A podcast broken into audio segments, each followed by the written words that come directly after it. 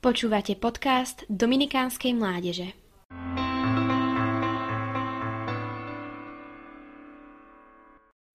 Tajomstvo.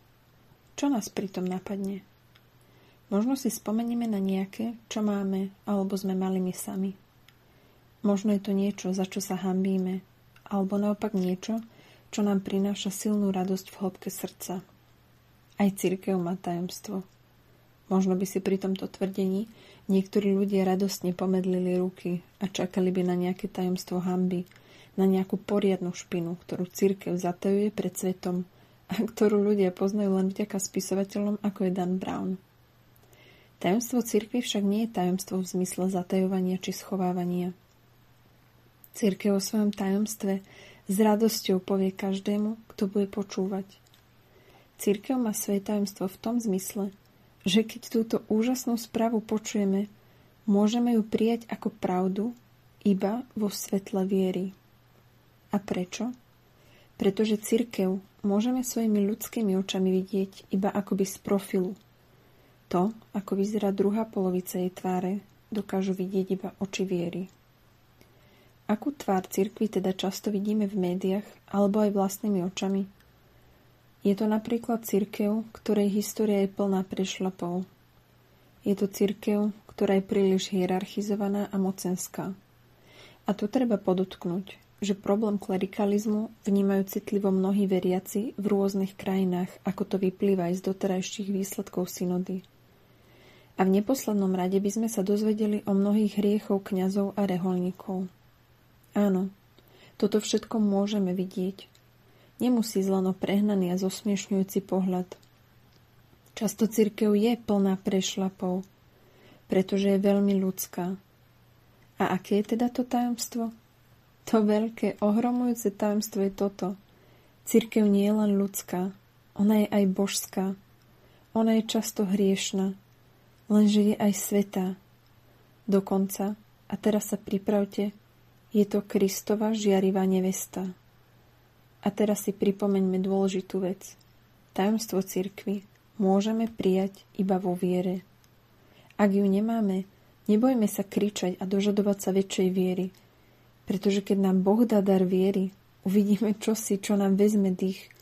Uvidíme v cirkvi, v tejto hmatateľnej podobe, plán lásky, ktorý si vysníval ženich – Známa, no nie veľmi populárna stať z listu Efezanom končí týmito slovami. Toto tajomstvo je veľké. Chcem povedať, že sa vzťahuje na Krista a na církev. A aké veľké tajomstvo sa dozvedáme?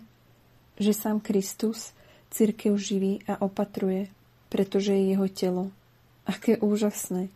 Kristus nie je celistvý bez svojej církvy. Bez mňa a bez teba. Svetý Pavol prikazuje mužom milovať svoje manželky rovnako ako Kristus církev, pretože seba samého vydal za ňu. A prečo? Čo je tým plánom lásky? Kristus církev posvetil očistným kúpeľom vody, lebo chcel, aby si ju sám sebe predstavil skvejúcu sa, bez škvrny a vrázky, aby bola sveta a nepoškvrnená.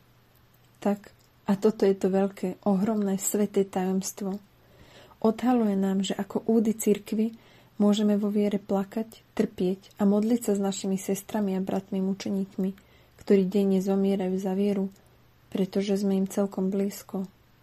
Církev ako Kristovo telo nepozná ohraničenie priestorom. Odhaluje nám, že ako údy cirkvy môžeme bežať v závode, obklopený veľkým oblakom svetkov, ktorý nás s láskou pozdvihuje a ukazuje na Krista – Církev ako pozemská a nebeská zároveň nepozná ohraničenie životom na zemi.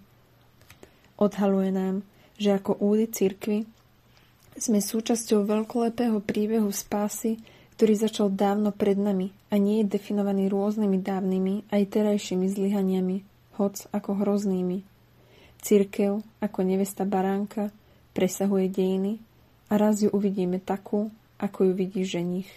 Svetu, a bez škvrny. A preto nám daj, náš milujúci Boh, oči viery. Dotkni sa našich srdc, zapal ich láskou pre Tvoju nevestu, aby sme ako jednotlivé údy žili sveto s vedomím, že naša svetosť je spoluprácou na Tvojom veľkolepom pláne lásky. Vytvoriť z celého ľudského pokolenia jeden Boží ľud, jedno Kristovo telo, jeden chrám Ducha Svetého. Počúvali ste podcast Dominikánskej mládeže. Nové kázne vychádzajú vždy v pondelky, v stredy a v piatky. Nájdete nás na našich sociálnych sieťach, na Facebooku a Instagrame pod názvom Adom Dominikánska mládež.